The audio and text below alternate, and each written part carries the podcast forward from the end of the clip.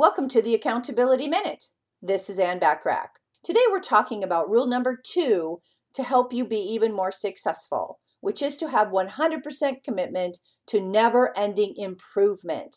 You may be better than you were yesterday, but in no way are you better today than you will be tomorrow. Taking a humble approach to learning is one of the best ways to set yourself up for success. Use every action and reaction as an opportunity to learn how to do things better next time.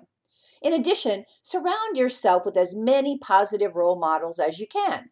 Watch, listen, and learn from successful entrepreneurs that have gone before you. What you learn can result in a huge shift in your perception and in life.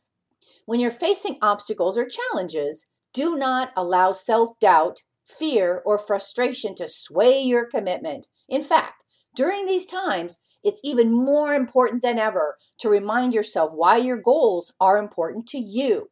Reconnect with the emotions that are your driving force behind your goals, and you'll remember why you're taking the steps in the first place to make the changes you're making.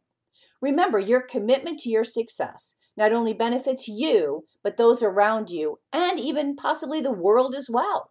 You must embrace commitment to your goals along with never ending improvement if you wish to reach true and ultimate success, whatever that means to you.